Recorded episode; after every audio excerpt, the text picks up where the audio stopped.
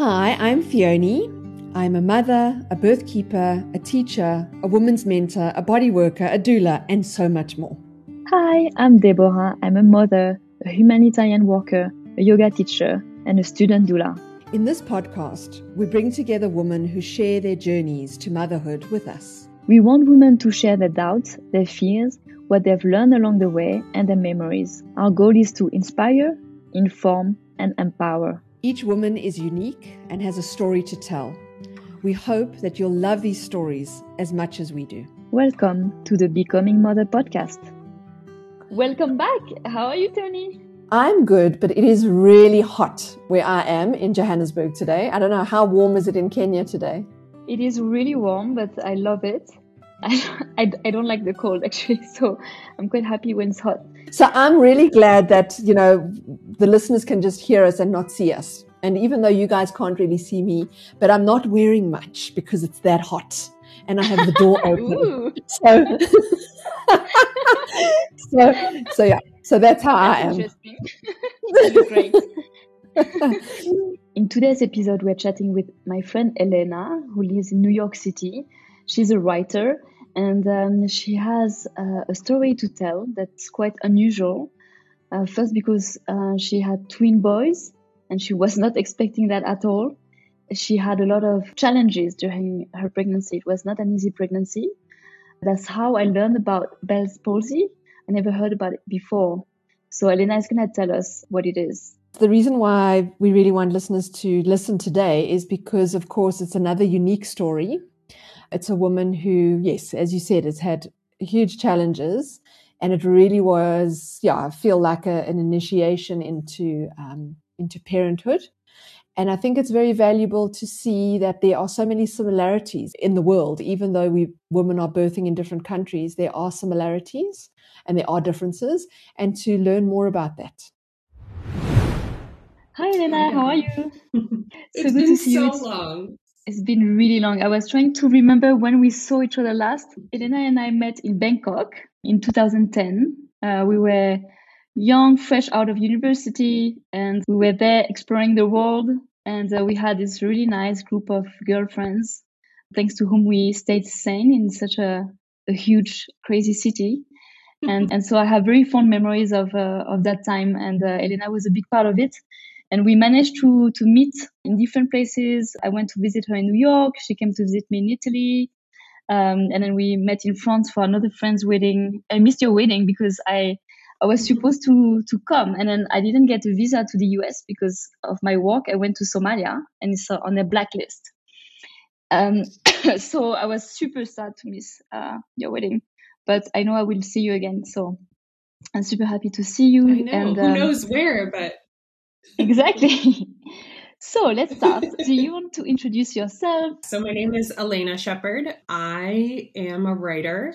I live in New York City, where I'm from.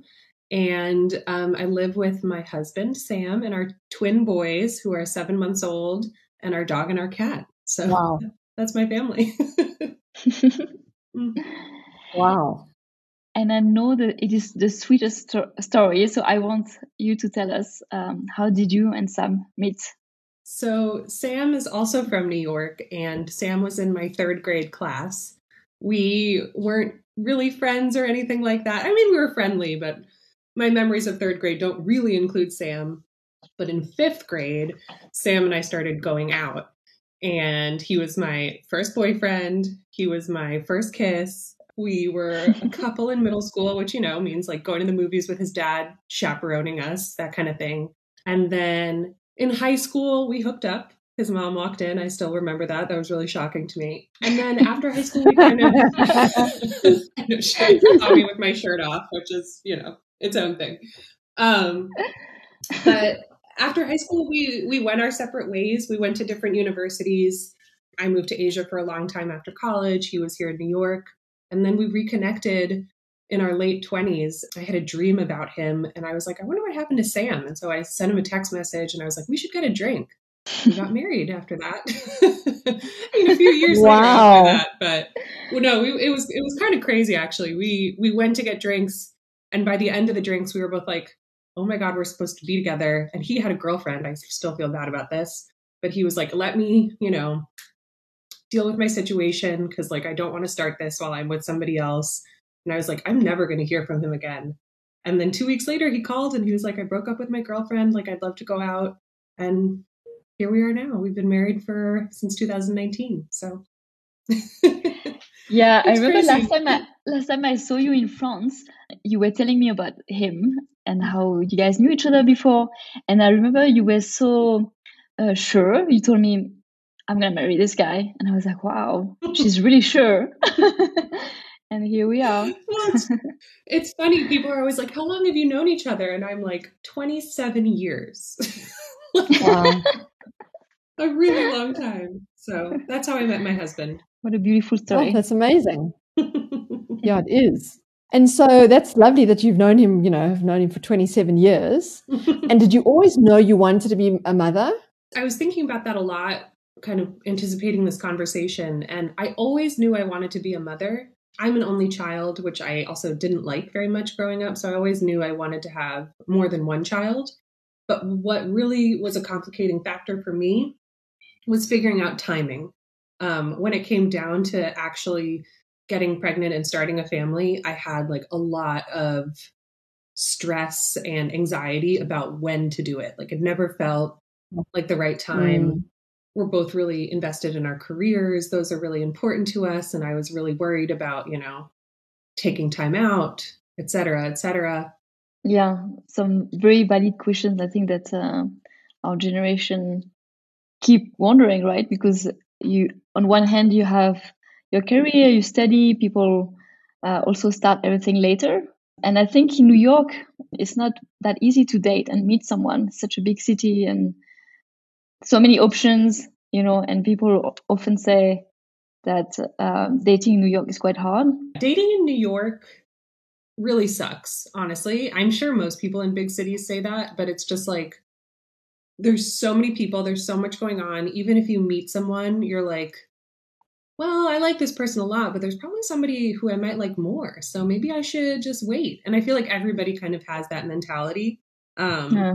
My 20s, I was like, I was dating, I had a boyfriend for a while, but I remember feeling like I'm never going to meet someone. I'm never going to get married. I'm never going to have kids. And like being really depressed about that and just like totally not believing that this was going to happen.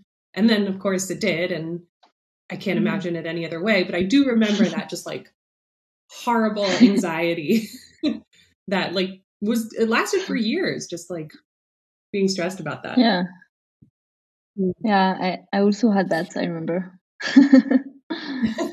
and so, did you always know you wanted to be a mother? I did. And I remember also thinking, like, okay, even if I don't find a partner, I'm going to make this happen for myself one way or the other, adopt or I don't know. I, I just like, I, I was very committed to the idea of one day being a mother one way or another. Lovely. And so now that you were with Sam, then how did you guys, did it, did it just come up? I mean, was it easy? Was it hard? Mm-hmm. was it, how was it getting pregnant? And yeah, I mean, so he he also always knew he wanted kids and his parents were much much older. His dad has passed away, but if his dad were alive, he would be in his 90s. He was almost 60 when Sam was born. So oh, wow. Yeah. The way Sam describes it is like his his dad in particular was more like a grandparent than a parent and yeah. he really didn't want to replicate that. So he was he was much more ready sooner than I was because he was like, I want to be really active with my kids. I want to be a relatively young dad. And then honestly, we didn't really talk about it at all. We got married in 2019. We didn't talk about it that first year of marriage. And then COVID happened, you know, and we were yeah. locked in a house together for months and months and months. And we talked about everything, including when are we going to do this? And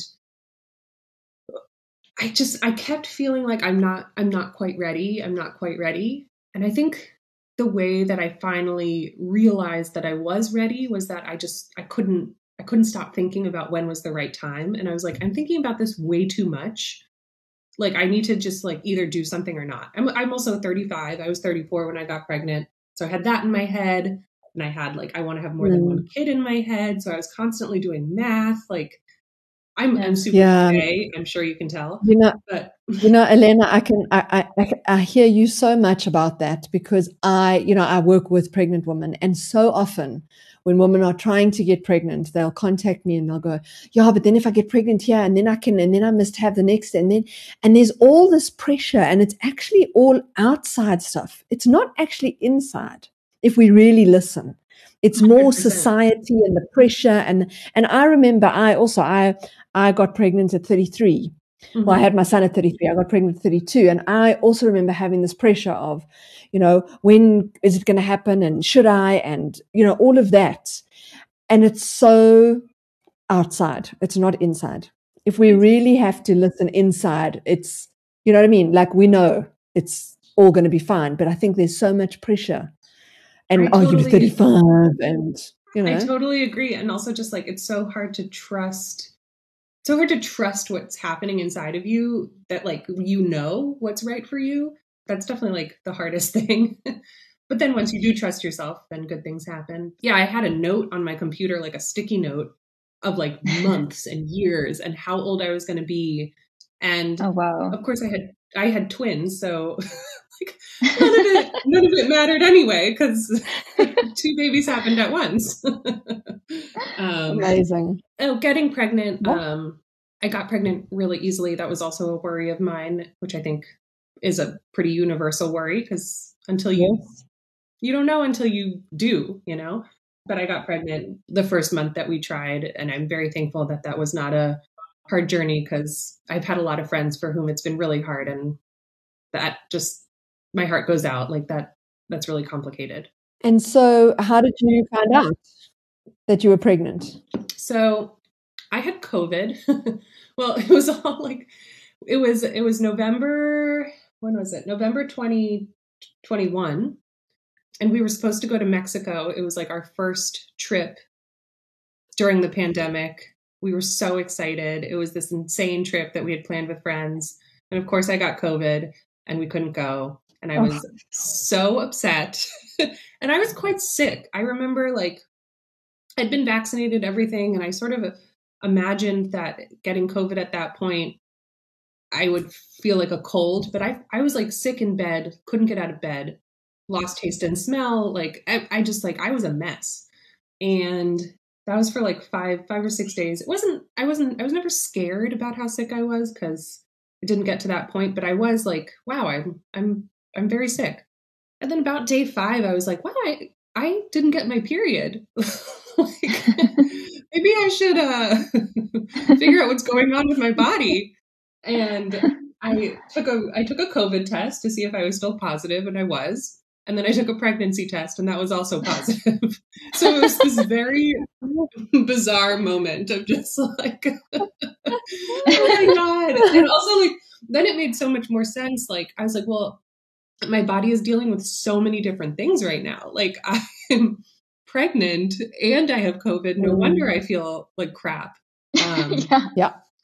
Exactly. So that's how I found out. And it was it was Thanksgiving here in the US and we weren't with our families because wow. of the COVID. And so this was a nice a nice happy thing in the midst of all this slog that we felt like we were dealing with. If Sam were on the line, he would tell you that nothing nothing in life prepares you for finding out that you're having twins, which is one thousand percent true. so how did you find out? Yeah, how did you find out? we went to my first appointment, my first ultrasound appointment, um, just to make sure everything was okay. And I remember before we went, I was like, no matter what she says, we'll be fine as long as it's not twins. I can't deal with two babies. And How did you say that? I said that. No. no. I said that to Sam. And um, we went and they did the whole you know the like thing like here's the heartbeat. And i remember like i was just like so like filled with like awe you know i can't believe it. Like there's a little baby. And then she was like and here's the other heartbeat. And i just burst into tears. Like i oh. sam sam oh started cracking up like Sam's reaction was to just like he was in hysterics, and I was, like a nervous yeah, like oh, a nervous, yeah. like uncontrollable oh. laugh. and I was crying, and then like I got myself together a few minutes later and I was like, I'm so sorry. Like, I'm sure this is like a totally inappropriate reaction. And she was like, Don't worry, everyone cries when they find out they're having twins. so that made me feel a lot better. But that's how we found out it was twins. So you you didn't expect that at all? No, I mean Sam. Sam has. Tw- I have identical twins, which are completely not genetic. It's just like a a freak of nature yes. thing. Sam has fraternal twins in his family, and his sister mm-hmm. actually had twins a few months before my twins were born. So okay. it was in my mind, but I, I was thinking mm-hmm. fraternal twins. I wasn't thinking identical twins. Yeah. So frater- yeah. fraternal twins is a boy and a girl. Or just like her twins are boy and boy. Different. It's yeah, but they're different, different eggs. DNA. Whereas yours, it's an egg that's split, and you've got identical twins. Exactly. Mine was one egg yeah. that split. Fraternal twins are two yeah. eggs that get fertilized simultaneously. At the same time. That's not something you can't prepare for identical twins. Yeah. No, it just happens. Um, and naturally, it was like, but that's what it was like. It was like this every every every doctor's appointment was like one new huge revelation. So like the first one was you're having twins. The next one was they're identical, and then the next one was and they're boys. So I felt like every time we went to the doctor, I was like, oh my god, there's like so much whiplash. There is so much, so much to digest and come to terms with because it's huge. I mean, you know, having a baby for the first time and then getting twins for the first time. I mean, it is, it is huge. It yeah. is really huge on your identity as a woman, as a as a mother, as a wife. It's huge. Yeah, and for the for the relationship also. For the relation, yeah. yeah. No, every there's no facet of your life that is like untouched. And I think also just like practically speaking, we had planned for and anticipated one baby at least in the beginning. So like our apartment was not large enough for two babies. Yeah. We didn't know how we were going to make it work financially. Uh, could we fit two yep. car seats in our car? You know, just like all these things that uh, two babies bring that we were not expecting. so what what, what was your what was your guys' discussion after that uh, first appointment when you found out. You were having twins? What did you guys say to each other? we were we were in total shock. For a long time we were in total shock um, both of us. But i i think like i very quickly was like wow this is amazing. My my dread of the idea of twins transformed like within a, a day i'd say. And now i can't imagine any other permutation of our family. Like twins twins are an incredible gift and i feel so lucky to have them but yeah those early days it was a lot of like okay, how are we going to make this work? Like we lived in a in New York, there are a lot of railroad apartments. I don't know if that means anything to you, but it's basically like the apartment is like one long room. We only had one door in that apartment, and the, that door was to the bathroom. So like every room just like flows into the next one. It's like an old tenement, basically. It's not set up for families in any way, shape, or form. But we were like, oh, with one baby, it'll be fine. The baby will sleep in the room with us, and mm-hmm. like blah blah blah. But then suddenly, with two babies, like we just were like, where would we, where are we going to put the cribs? Like, there's no space here. There's no privacy. There's no if two babies are crying, like this apartment is essentially one room. it's a lot of things like that, and also just like looking at our bank accounts and like I don't know, babies babies are expensive and two babies are twice as expensive. And especially in New York. Yes, exactly, in New York City. And the other thing was like, yeah. I was imagining, you know, me and my baby like taking on the city on the subway, baby in the carrier. And then I'm like, okay, but like, how do you do that with two? Like, so exactly, yes. it was just like a lot of mental adjustment needed to happen yeah. um, in those early days. And so did you did you enjoy being pregnant? Um, how did the uh, you know how were you in the pregnancy? I mean did you enjoy it? Obviously you, you, know you've spoken about how you had to you know shift your mind and upgrade your life because there were now 2 mm-hmm. um, how how else was the pregnancy? So like ultimately my pregnancy was very difficult but i have to like bring myself back to the to the beginning of it which was actually not that bad if i think about it. I i had morning sickness in the beginning which like is a real pain and it makes you just feel horrible. But it didn't last mm. terribly long. It was essentially my first trimester.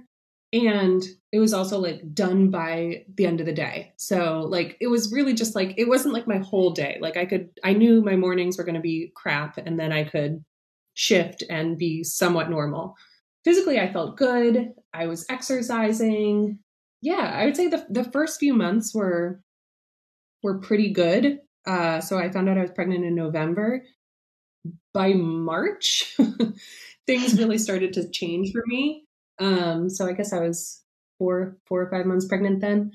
I got very, very big very quickly. So with twins, with twins, you almost never carry them to full term. So yeah. yeah. my doctor was like, you're going to have these babies by 36 weeks, like at the latest.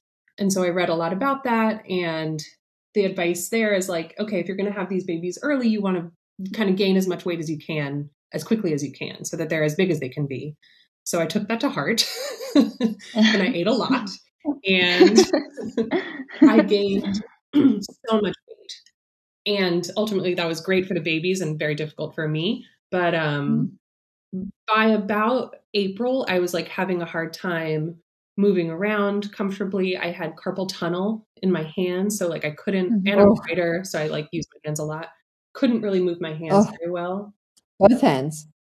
I, both hands. Then I got COVID again, and oh. in April, and oh, no. and I was not sick at. I was like that one was like, oh, I feel like I have a cold. But after that, I just like my joints were in severe pain. We lived on the second floor. I could barely make it up the stairs to the second floor. And I felt, I remember feeling like, in hindsight, I had a very difficult pregnancy, but in I remember feeling like, well, everybody's pregnancy is hard. Like maybe this is just what it's like. Like maybe no one can move and we just don't talk about it. But but I really couldn't move. Like like it wasn't like yeah. It it was just like it wasn't it wasn't normal.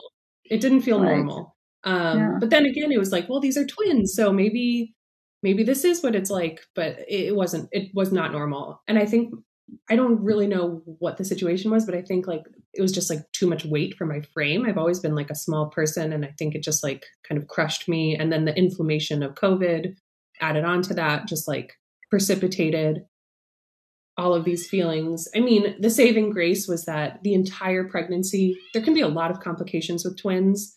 One twin can yeah. get more nutrients than the other, like, and a, a ton of things can happen. But the whole pregnancy, the babies looked great. So that was my saving grace. Mm-hmm. I was like, I can handle this as long as as they are looking good. And then in June things like really went downhill very quickly. and that's the so, part of my pregnancy uh, that like looms the largest in my head. How many weeks were you at at that point? I was 31 weeks. Mm. Sure, close. I had gained 80 pounds. I don't know what that is in the non-American form kilos. That's it's a lot. It's like basically I basically gained like half my body weight. It's a lot, mm. yeah. It was yeah. huge. And I remember Sam and I went to a birthday party. We drove there because he was like, "We can't take the train. You're too pregnant." So we drove there, and I I had to like lie down in the back of the car because like everything in my body just hurt so much, and just like in hindsight, why did I do that? Like I should have just been sitting on my couch, but like you want to keep living your life and you know yeah. powering through but so i should have listened to my body a lot more. Anyway 31 weeks um, i still remember it was june 10th it was a friday. I sam and i were out in our neighborhood just like getting a coffee in the middle of the day. I had woken up that morning and i remember my face felt a little like tingly but i looked in the mirror and like everything looked normal so i didn't think that much of it but so we're at coffee and he was like, "Oh my god, I don't know what just happened, but your like one half of your face just like collapsed." And of course, immediately I was like, "I'm having a stroke." Like that's what yeah. I thought. Um, yeah. I didn't. I didn't look in the mirror because I didn't. I didn't want to see it. You didn't want to I see knew it was going to freak mm. me out too much to see it. Yeah. yeah. So I called my doctor, and she was like, "If you can move if you can move the rest of your limbs on that side of your body, it's not a stroke. It sounds like Bell's yes. palsy. Um, and I had never heard of that in my life. And she was like, You need to go to the doctor. Like, you need to go to the hospital right now. And oh, actually, and in hindsight, the pains in my body had meant that I had gone to the hospital previously because they, they were worried I had preeclampsia. So I knew exactly where to go because we had done this drill before. Um, okay. So we got in the car. We didn't even go home. Like we just got in the car and and went to the hospital, and uh, it was terrifying. They treated it. They treated it like a stroke because that's sort of what you do until you know otherwise. And I felt like felt like I was on like Grey's Anatomy or something, you know, like people were like running yeah. in and out of the room, like code stroke, code stroke. And like I'm lying on this gurney, which I ended up being on for like two days. Um, oh.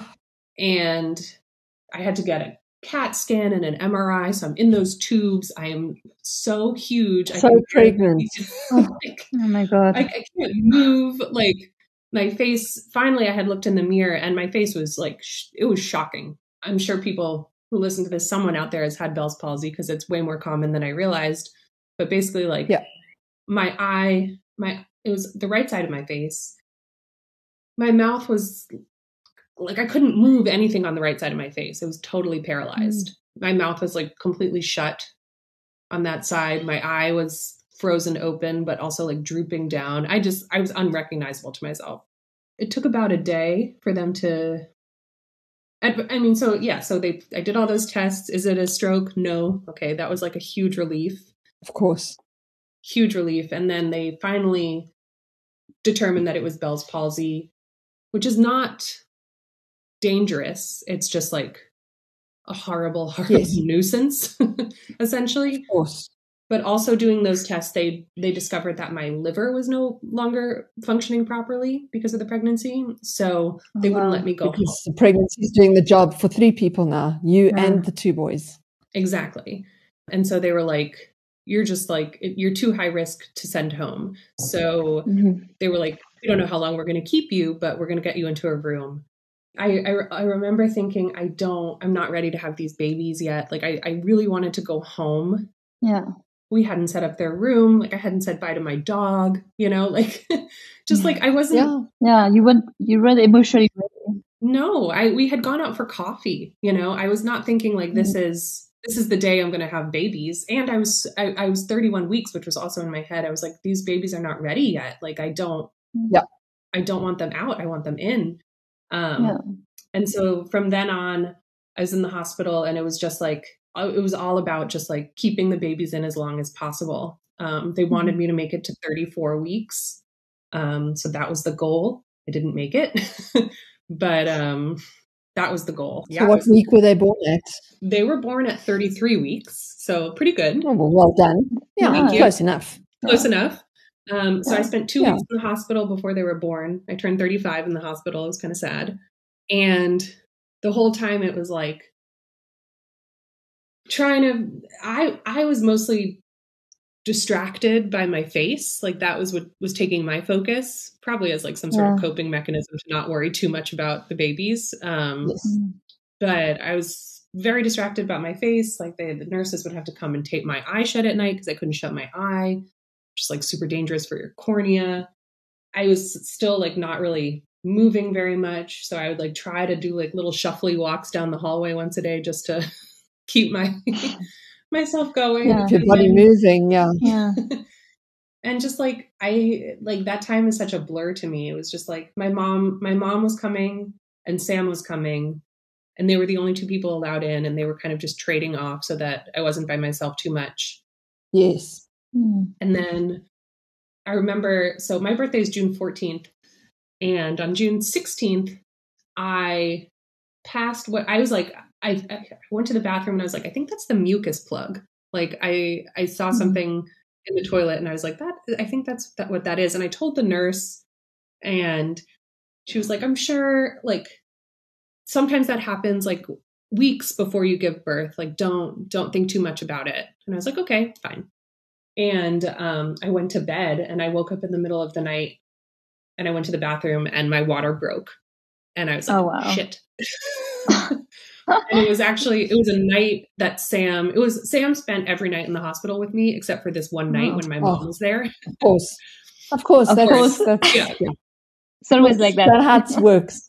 it had to happen like that. And so I woke up my mom and I was like, I think this just happened. And she was like, I'm sure it didn't. Like, you're totally fine, but like, let me get a nurse. and so I like get back into my bed and then they take this swab and they test you to see if like the fluid was amniotic yes. fluid. And it was. And by hmm. then I was having contractions. And I was like, oh my God, like Sam's not going to be here when these babies are born. And I was like panicking. Oh and so my mom, it's like three in the morning. Sam's a very deep sleeper too. My mom like calls him and he doesn't answer. And I was like, no, like he's not going to be oh here. Oh, oh my God. And she was like, okay. I mean, we can laugh about it now, but it's yeah. not funny. At the time, it's not funny. No. In the moment. And like, I was also thinking back to this time and being like, how did I get through that? And I remember anytime my mind went in any direction that wasn't about the present moment, I was like, no, you can't do that. You have to stay like immediately where you are. Because otherwise, I was just going to get too nervous about what was happening with the babies, too nervous about what was yeah. happening with my face, with my liver. Like, how yeah. long am I going to be in the hospital? Like, I just like, that's I a lot. Like, nope. It is just here and now, and that's it. Well done. Well um, done. Mm-hmm. Really hard to do, but I think it was like a total coping mechanism that worked at the time. But anyway, finally, Sam answered the phone. Eventually. and he, he answered the phone and he was like, you know, in bed with our dog, like not ready to fly up to the hospital. But he did. And he was there in record time, honestly. Yeah, I was I was in labor. I was having contractions. I had always planned to have a C-section, mostly because of the nature of the pregnancy with the twins. Yeah, and they're identical and they're identical. So it was like one placenta, one placenta, two sacs, yeah. but complicated. And my doctor, oh, and my doctor was on vacation for the record. Oh, so just to throw that in. Just to throw that in as well. I like forget about that point. just to keep it interesting. Yeah. she was on vacation. Oh my god, Elena! But she and I had always discussed that I was going to have a C-section because this type of twins often one one baby is delivered vag- vaginally and then the next baby is a c-section and i was like i can't deal with that like i can't deal with like a double yeah. whammy of recovery like absolutely yeah. not yeah i completely understand so yes that was anyway so they they, they sam arrives they i'm on the i was on the i guess the 12th floor or something and then labor and delivery was on the floor beneath. So we had to get down to that floor. I'm on a bed, you know, it's like full ER style. We get to the we get to the room and like this was like the most can I curse fucked up thing that yes, of course. but then no they filter. start bringing in like this is like so Amer- this is so American, but they start bringing in like like hospital bureaucrats to like read me fine print and I was like, no. I oh was oh, like, I'm not listening to anything you're saying right now. Like, oh get out of this room. and it was like, it was like questions about like what, like the, the, the babies, if they're, they're, they're going to be in the NICU. So like what, like all, I was like, I don't know what you're saying to me. I don't know who you are. You need to exit this room right now. Like, get out of here. Yeah. Oh, also backtrack. They had given me steroids. Yes, for the um, lungs. For the baby's lungs. lungs so that was a good thing. But yes, that had happened. So that was also part of the, the bureaucrat coming in and being like, the steroids. And I was like, I don't care. Get out of here, sir. the, the last thing to develop in a baby is the lungs.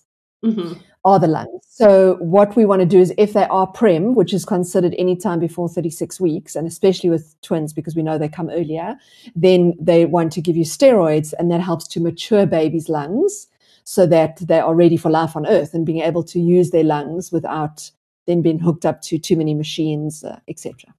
Exactly. Yeah. They gave me an option of whether or not I wanted that, and I did because I was just like, I don't want to do anything yeah. that would make life harder for these babies once they're born. Mm-hmm. Anyway, so then, yeah, I'm having contractions.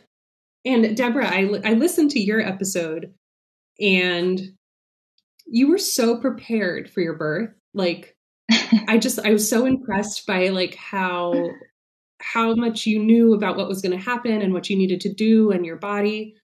I was so unprepared. like I Yeah, I was I going to ask like, you, did you do any preparation? Um not no. at all. Because I know I you read a lot, so zero. I imagine that you read a lot about pregnancy and so on? I read a lot about pregnancy and I read a lot about like how to how to beef up your twin babies in utero um, and like eat and things like that. But I had since from the beginning it had been like you're going to have a C-section since you're going to give birth or you're going to have these babies so early. It's probably going to be planned. Um, like like basically right. like you're not going to have too much to do. So that's what had been in my head. So like I planned nothing for the birth. I was completely unprepared for how intense the contractions were. Like the doctor who I'd never met before came in and like checked me out and she was like, I can feel the baby's head. Like if you want to deliver this baby like vaginally, wow. like go ahead. And I was like, absolutely not. Like wow. I I'm not doing that. I'm not changing my plan. No. So I was like, no, like I have always thought I was having a C-section. Give me the C-section.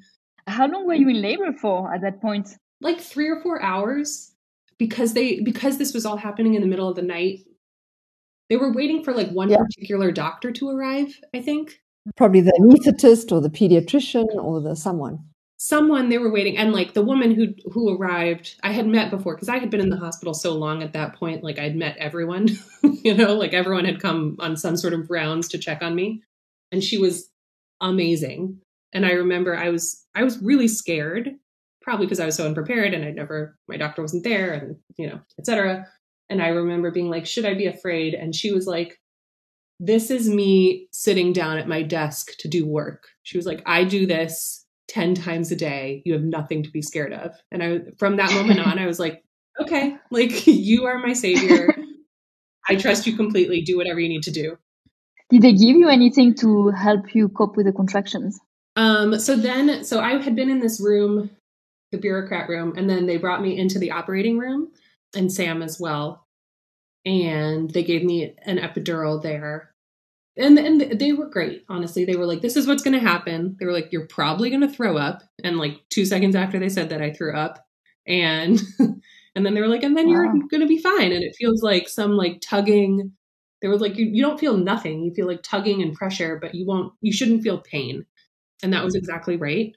And my sons were born at 5:57 and 5:58 a.m. so they were born a minute apart they were, I mean, the amazing thing about all of this is that they were big. They were they were big, healthy baby boys and they were born so early that I was so worried. My sister-in-law who had had twins before me had given birth at about the same time in her pregnancy and her twins were in the NICU for months. And that was in my head just like I didn't want that. I just she was so it was so horribly stressful for her. Of course. Anyway, my my goal for my goal as I like beefed up throughout my pregnancy was like, I want these babies to be five pounds each. And they were both more than wow. five pounds each. So well done. Well done, mama. Yeah. Thrilled. Well done. and yeah, and they um I saw them briefly in the OR. Um again, Deborah, like listening to your story, I was like, wow, that's really beautiful. Like you were talking about how the three of you had private time together right after you gave birth and like that's an amazing special experience. We they they were taken very quickly to the NICU, mm-hmm. and that's where they needed to be at that time. I couldn't see them until I could get up, so I had to wait yeah. like 12, 12 mm-hmm. hours or so. Can't remember exactly mm-hmm. how yeah. long it was. That, that must have felt quite long for you. It did and it didn't. I was in so much shock and I was so tired from the last few weeks that I just mm-hmm. like I remember one of the nurses was like she was like this is either going to be a really long day or a really short day. She was like go to sleep. I was like you're totally right. and so I just like I slept for most of that day. And then that night we went and we met our babies and they were just the best and so cool and they were big and healthy and they were in the NICU because here in the US, I guess policy is that if they're born before 34 weeks, they have to be. Mm-hmm. But they weren't on any machines. They were in those like little incubators to stay warm because they couldn't regulate yes. their own temperature yet. But um mm-hmm. and were you able to hold them? We could hold them. Oh, beautiful. Yeah. Oh, and I mean, it was like still like we were in masks and stuff. But I'll tell you, as a person with Bell's palsy, masks are really great um because you don't have to show your face too much. Of course. um, but yeah, I. Yeah, and how, how was your face uh, at that point? Was completely paralyzed. Oh, it was totally paralyzed and horrible. And people people ask me all the time, like, how I recovered from the C section and what was that pain like. I do not remember it because the pain in my face was so excruciating that it superseded sure. any pain in my abdomen, like at all. Wow. Um, and it, that says a lot because recovering from C section is already very painful. Yeah, yeah. it just yeah. I I mean I took I took Tylenol and stuff like that to manage the pain and I remember that first walk to the NICU I was sure. determined to do it but it was it was hard it was a very hard walk but my face hurt so badly that it, it that was what my brain was focusing on and uh, yeah tell us a bit how how it was when you met your your twins and how did you feel um it was amazing. So my sons are named Casper and Lyle. Casper in utero um, twins are given a designation. So Casper was baby A. Yes. Um, and Lyle was baby B. And they did not have names for the first few days, so they were still just A and B in the NICU. Um, and baby A was a little bit bigger and had just absolutely crazy hair. They were both born with a lot of hair.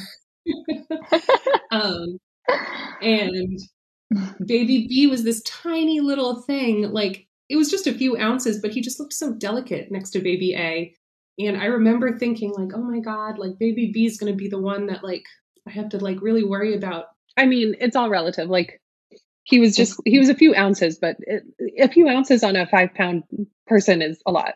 it is. But yeah, meeting them, meeting them was incredible. And I remember in the NICU, they they were in like one little bay of the NICU together, and Casper was on one side and Lyle was on the other side, and Sam and I would just like take turns being with a baby, and then we'd switch so that we each got enough time.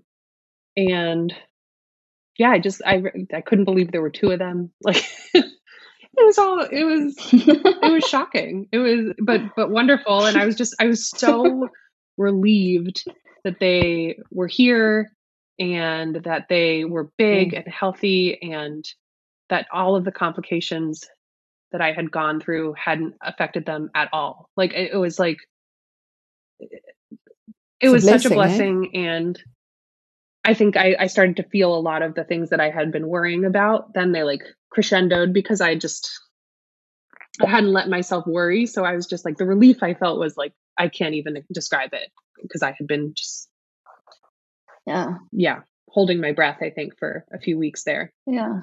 But they were here and they were great. I can imagine. Yeah that's beautiful. And and for how long uh did you stay at the hospital after you so birth? i stayed like three days two or three days i can't remember um, and they stayed a little bit longer. They stayed five days so we went home without them which that was mm, that was hard. great. um yeah hard. Yeah. That was hard but i also remember like just being like they're in the best hands that they could possibly be in. And like i had such faith and trust in the nicu team there and the nurses and the doctors that it made it made leaving easier i mean and also new york city is i live in brooklyn and the hospital was in manhattan and manhattan is an island and i remember like i had like a psychological struggle with the fact that my babies and i were on like two different land masses oh, and just being like, oh my God, they're like, like thinking like now I'm like in an action movie. I'm like, okay, like what if we get like invaded and they're in Manhattan and I'm in Brooklyn? Like, how do I get to the hospital? How do I like get to them? That mother's instinct eh, kicks in from totally, totally, just like pure survival. yeah, yeah, it's crazy. All the things that your brain I'm imagines. Ju- yeah, I'm just curious, Elena. In in in America, do they? Um, because they, the babies were in ICU, did they give them routine antibiotics for just in case? Is that why they stayed for five um, days? No, they. Uh, so Casper had had a, a breathing episode or a heart. I think it was a heart. No, it was a breathing episode that he had had where he had because like they weren't hooked up to machines, but they were hooked up to monitors, and one of the monitors yes. had shown that he had stopped breathing for I don't know, not very long, but like a few seconds. And he had self regulated. But so he had remembered to breathe again and everything was fine. But they had thought that he was going to go home sooner because he was the bigger one. But then that set him back a few days because as soon as something like that happens, then like the, the ticker starts from the beginning again. So Yep. he they needed to stay a little longer for that. And then I think there was some rule that they needed to get to I think it was 34 weeks in order to be allowed to go home. Yeah. So mm-hmm. so that's why they were there. And then they both came home on the same day. You did amazing. You really did amazing. Thank you. Yeah. For for twins to be born early and to be let home at you know before 36 weeks, it's it doesn't often happen. So I think you really did well in, you know, getting them nice and big. And it's very often the, the bigger twin that you worry about. It's so funny. you think it's the other way around, like you Yeah. did. But it's actually the little one. It's almost like I'm smaller. I must fight. I must make sure I'm strong. And then they they are you know they're stronger somehow. exactly and like i it, it's exactly i i when i met them i was like oh my god like this tiny little one i'm gonna worry about him every day and then it was casper the bigger one who had the the breathing episode and i was like oh i got it totally wrong like like and and that's remaining Yeah. true like they've been very healthy knock wood so far but casper had a fever first you know Casper is a little fussier so it's just it's funny how expectations and i don't know you learn a lot from your kids obviously but They are the biggest teachers. Totally. pregnancy was really hard on your body obviously with uh, all the pain that you you felt and the the Bell's palsy can you tell us a bit more about uh, your physical Mhm. healing and how did you handle all of that emotionally So it was very it was very interesting. Um, as soon as I gave birth, all the pain in, I had had in my body went away, like within a day. wow Amazing. My joints felt normal again. In total, I gained 80 pounds, and I think the day I gave birth, I lost like almost 20 pounds. So just like there was so much fluid, the placenta, two human beings, you know, like it was just like such a relief to have a lot all of that out of me that like I could move my hands again, I could walk again. I just like that all was a huge relief. And my C-section was totally uncomplicated. I mean, healing from a C-section takes Right. time, but I was very lucky that it just like it I had no complications and I have a, a little bit of a scar. I've seen a physical therapist to get my, you know, core strength back, but that's all been um, good. The the biggest complication has been the Bell's palsy, which. I mean, you guys can see me on the screen now. I have improved a ton. Like at the very beginning, the very beginning, for like three months, I couldn't move the right side of my face at all. Meaning, like I couldn't blink, couldn't smile, I couldn't properly chew food or drink. It was really, really, really, really, really hard. was it painful like it was paralyzed but were you feeling pain in, So? Bell's palsy, for people who don't know anything about it, it's um it's a nerve issue. So your face has five branches of nerves in it, and all five branches on one side of my face were impacted. And basically, like, uh, just there was no no function on that side of the face. There, I did have a lot of pain in the beginning, but that only lasted for a few weeks. It, and the other thing is like one part of you that is impacted is the inside of your ear. So people experience that in many different ways Oh, as wow. dizziness, as you know. I experienced it as magnified sound, which when you have twin Sure. newborns is out of control, let me tell you. so I- oh my Oh, I would put in like a like a headphone or something just to kind of like dampen the sound. Um Yes, muffle, muffle, muffle it. a little bit Mm. and or like the sound of my Mhm. dog barking was like excruciating to me so yeah basically the whole summer june to september my face had no movement uh wouldn't shut at night my eye uh all that. And then wow. that's a long it's time. a long time. It's it's also like that's like such a stressful time those those early weeks and months of a, a baby and just like having this thing on top. I just like couldn't handle it. Oh also i should say my liver function returned to normal almost immediately after giving birth too. So all of that was pregnancy I was going related. good. I was going to Yeah. ask. Yeah, it's usually the pregnancy just doing Yeah. such a good job of managing everything.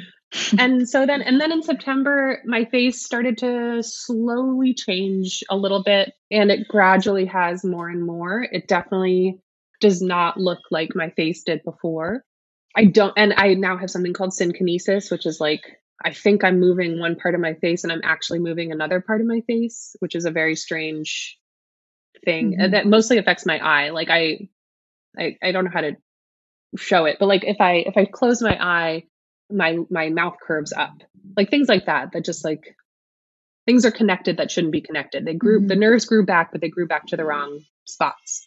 And mm-hmm. bell's palsy is kind of one of those mystery things where they just don't know what the future holds. Like will my face go back to the way it was? Maybe maybe not. I'm now doing all kinds of acupuncture and physical therapy to kind of try and help it along. But yeah it's been hard and it's been like really emotionally hard too to just you change so much when you become a mother in so many different ways.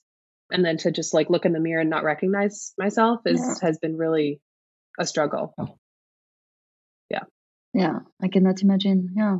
Yeah so elena when you told me that you had bell's palsy i remember i i googled it and i i found out that it happens uh, mostly during the third trimester of pregnancy and that it's actually more common than we think but i i never heard about it before. So that's why I wanted you to come because on the podcast because I think you know I'm sure that there are other women that experience that and we never hear about it all these things that can happen during pre- pregnancy. Yeah so i don't know maybe if you want to share a little bit more about about that. Yeah. What you learned about it and so i i learned that it's it's three times more likely in pregnant women than it is in the average person. I also so uh, a very good family friend of mine is a journalist and uh, on television and asked me to come on like a it's like a national morning show here to talk about what I had been through. So I did that in August, I guess, which in hindsight was very brave of me because my face looked way worse than it looks now. and like I, I, went on TV. Very brave. Um, yeah, very brave. Hmm. But uh, be, from that, I, I a lot of women emailed me saying that they had had the same experience, uh, that they didn't know anyone who had had the experience, that they were so thankful to see someone talking about it. Um, but I got dozens and dozens of emails from people a lot of people who had had twins wow. actually so i don't know if they if those people were just reaching out okay. because of the similarity between them or i don't know that's all anecdotal but i did i did hear from a lot of people and and some people recovered very quickly which is the norm. Like, I don't want people listening to be terrified. Like, I think the norm is that you go back to normal. Um, and then some people like me were in like sort of a more of a long haul boat. But yeah, it's it's way more prevalent than I had ever known. And I think imagine talking yeah. to talking to doctors about what's been going on. I mean, Bell's palsy also is like impacted by viruses a lot. So there's did COVID had something to do with it? Maybe had I had a virus, another virus that had something to do with it, maybe. So who knows? Things yeah, who knows? happen. Yeah, and things do yeah. happen. It's really how you cope with it. And I think, you know, for you to have gone through the pregnancy you did, had the experiences of, you know, them coming early, C-section, you know, baby almost there, no, do the C-section, gynae, my gynae, I didn't know was there. You know, like there's so much that has gone on. Oh, ask, come on, on radio, you know, come on TV after you, and TV, not even radio like we're doing, you know, and see your face. I mean, that is like, it's amazing. And, you know, even though we think that like you, when, you know, when you started, you said, oh, you know, it's going to be such a downer. It's so enlightening for every, for all women because we all have such different experiences. And for you, yes, it's Bell's palsy. For another woman, it's postpartum depression. And for another woman, it's, you know, the breastfeeding or whatever. But it's, it's about how do we navigate these things? Absolutely. Um, and how do we, and how do we support each other as women? Because this is what it's yeah. about. And this is why Deborah and I wanted to create this podcast. It's about, it's about women. It's about community. It's about, we need to get back to that Absolutely. of supporting and loving each other through all of this stuff. Yeah. And I mean, it's, it's incredible yeah, to me that we're sitting here in three different countries and I feel so supported by both of you right now talking mm-hmm. about these things that are so mm-hmm. universal, you know, and hearing yeah, exactly. when I got all these emails from women across the US, like, I'm here in New York City, which is super different than Oklahoma or Nebraska or California. And just hearing from people all across the country who have dealt with this, it's, yeah, it's your, your village, your village can be a lot bigger than you think it is. and I remember last time uh, we saw each other, Elena, which is a long time ago. You quit your job and you said, and I decided I want to write for a living. Mm-hmm.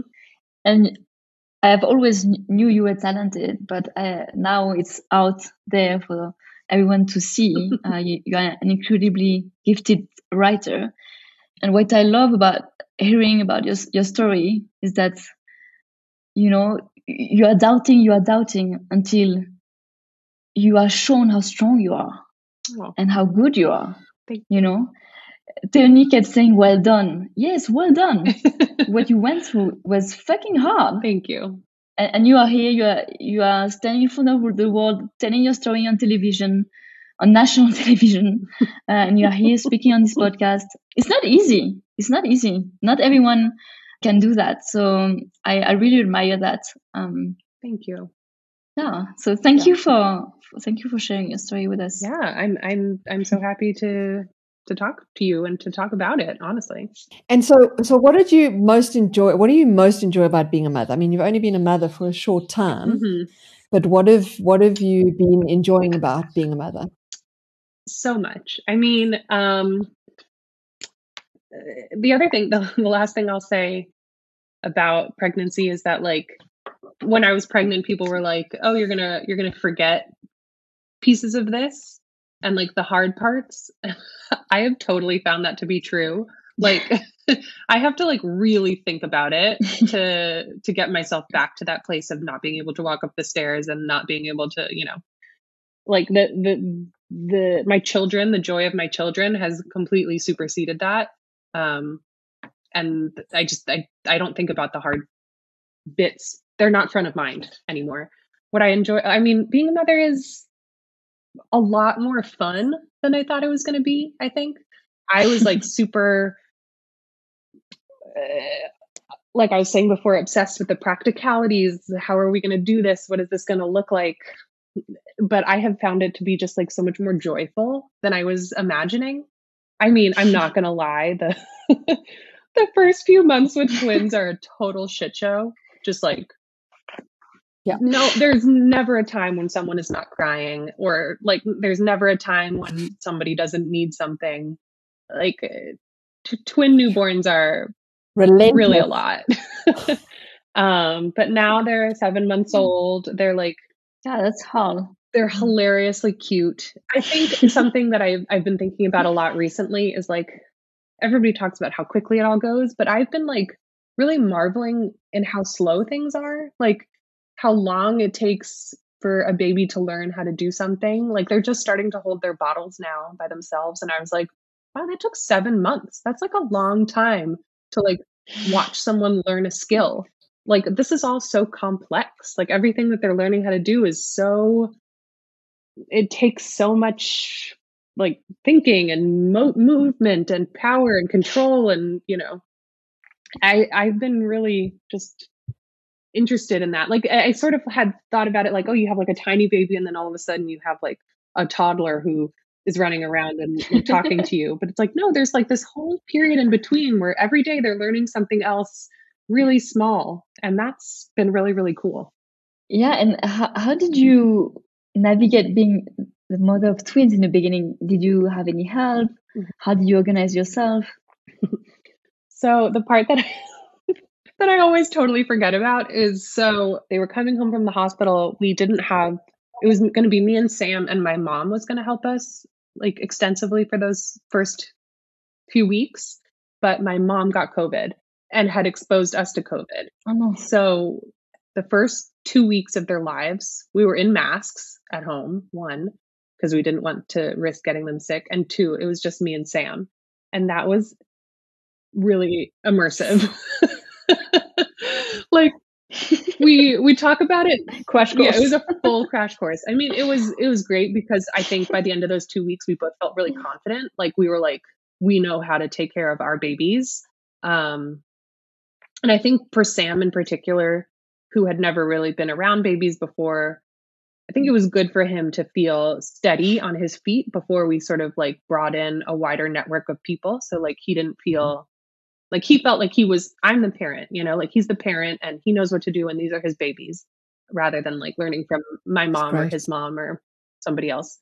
Um Yeah. so that was really but that's all it was also really like kind of fun in a weird way. Like it was really hard, but like we just like watched movies the whole time, like while we were up in the middle of the night taking care of babies. Like we did anything we could to kind of like make it feel like a slumber party because like you're awake all the time. So like how do we make it feel a little more fun? and then after that, it was a lot of family help in the beginning because both of our both of our families live nearby, so that was great. My mom and dad were really involved. Another, Another blessing. huge blessing. And this is another Mhm. podcast altogether, but my husband got postpartum depression, which happens to men much more commonly than I knew. So things really changed after that. He's now doing a lot better, but he was kind of down for the count for two months, I'd say. And in that time, Mhm. we hired a nanny and I got some night help because it was just kind of me and two babies and it was not sustainable at all. So, Yeah. Yeah. yeah, that that we don't talk a, a lot about uh, postpartum depression for the father.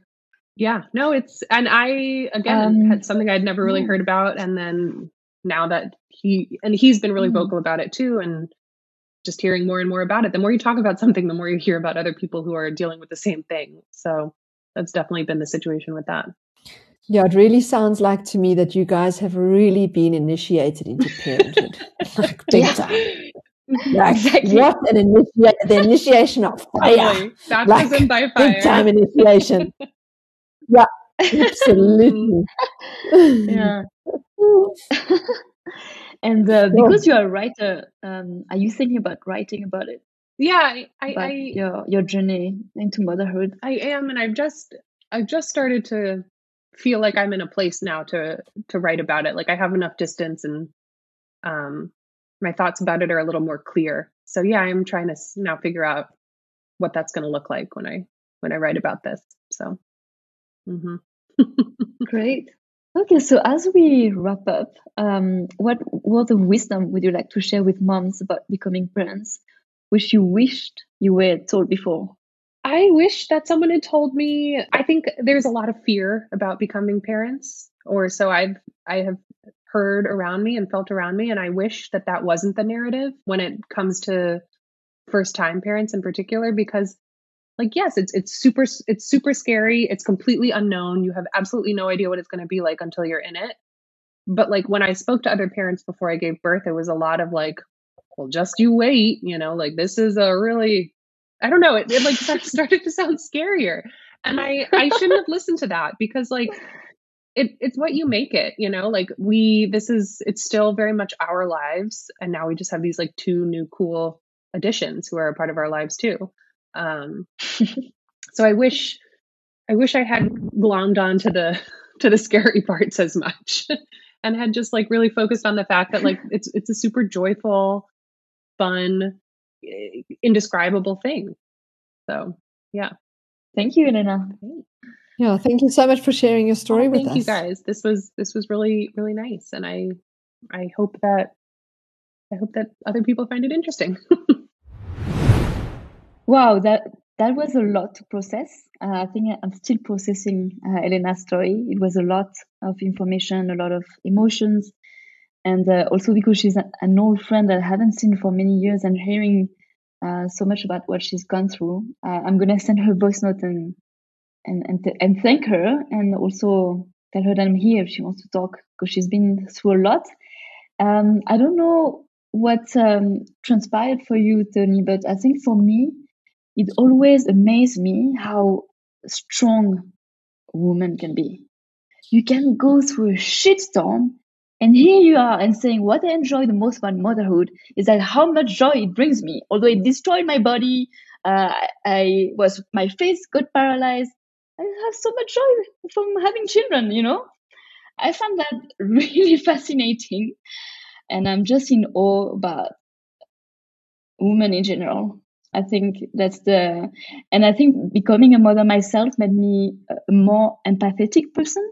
Like now, if I see somebody in the office and they're not in a very good mood, I'm like, oh, maybe she had a bad night. Maybe her baby didn't sleep or her teenager is giving her a hard time, you know? I don't know. I think it made me a softer person, uh, much more understanding. What do you think? I mean, you took the words right out of my mouth. I just, I really feel that. I really feel that women as women and you know, it's so crazy because we, we downplay ourselves and we think, oh, but you know, yeah, we just, uh, but you know, it's just what we do. And, uh, but actually women need to really get, get this, that they are so strong and so powerful. And yeah, they're just, they're just incredible. I just, it, it, it really never ceases to amaze me how much a woman can go through. And I mean, there are some women that can really get bitter and really, but I don't I don't have many of those. I mean, I haven't found many of those. I'm lucky in that, you know, the, the kind of women that I've found are really, you know, make the most of it. Like she said at the end there, she goes like, well, it's what you make of it. So like we had a slumber party. You're like, well, we were up anyway, so we might as well make it a slumber party. I mean, I've never heard that in 27 years. I'm like, I'm to, I'm to, I'm to tell it to couples. Like if you can't sleep, imagine having a slumber party. I mean, that's, I think that's great. Yeah, that's yeah, I'm very admirative about everything she she told us about and how she went on television. I mean, I, I've known her, you know, we were in our twenties and we were I think both full of insecurities. We didn't know what we were doing with our lives. I remember having lunch with her and she was like, I don't know what I'm gonna do with my life, you know? And and she wasn't so sure about if she, she did the right thing quitting her job to become a writer. And uh, she's been published in the New York Times you know? It's like women wow. you are just incredible. I think we, as you say, women really need to believe in them, themselves more. It's really a question of self-confidence and self-esteem. And i think if you can give birth you can do anything. And yes and because she had a caesar she still gave birth. Totally. Uh, and also what i really like is that she said that she she wished she had trusted her body and listened to her body more and I think that's what's yeah. come up a lot in all the things that we've spoken about is how to listen, really listen to your body, whether it's your intuition, whether it's your body speaking to you, trusting the process. I think it's, yeah, it's really important. Yeah. And, and I think she, she also touched on a very important topic is that even if you are planned for C-section for health reasons, for medical reasons, it's still good to prepare because your mind needs to be prepared to give birth. Yes. Right. Yes. And if you are going to go into labor, you need to be prepared for that because no one is going to cope with the contractions for you. You are the one who is going to go through that. So even if you are planning a C-section for any reason, uh, it's still good to be prepared and still good to listen to birth stories and be in touch with your, your body. Yes. Um, we would love to hear uh, from you what stood out for you uh, from this story and uh, for you to rate and comment on the platform that you are listening us on. Um, and you can even send us a voice note on Instagram or uh, on WhatsApp. Please reach out to us. We love hearing from you, and um, and you will see that uh, sometimes we we use some of those voice notes uh, to share them with our audience. Uh, so we really would love that. And you might be next on the next voice note. So send us a voice note because you could be on the next one exactly. And um, so, so next, the next episode is a client of mine from um, many years ago, and it's a really quite exciting, unique story. Um, so I'm very excited to share it with you guys. Um, she is preferring to remain anonymous, um, just so that we that we are aware of that. Um, but it doesn't matter if we don't know her name. but what we do know is that she had an amazing story um, and that she's going to share with us and all her beautiful insights as well. The birth plan was my way or the highway. And I think because I have a gynae as a dad, I felt confident enough to to to be in charge. I think a lot of women don't feel like they're in charge. And actually that you are in charge. You've got to feel in charge. You can't hand over your power to somebody else to do this for you. It's women's work. You've got to You've got to do it yourself. Thank you for listening to the Becoming Mother podcast. We hope you felt inspired, touched, and that you learned something. Feel free to share the love and share this episode with your sisters, your mother, and your friends. Follow us on social media. We are on Instagram and Facebook, becomingmother.podcast, and you can email us at becomingmother.podcast at gmail.com. If you feel called to share your story, reach out to us.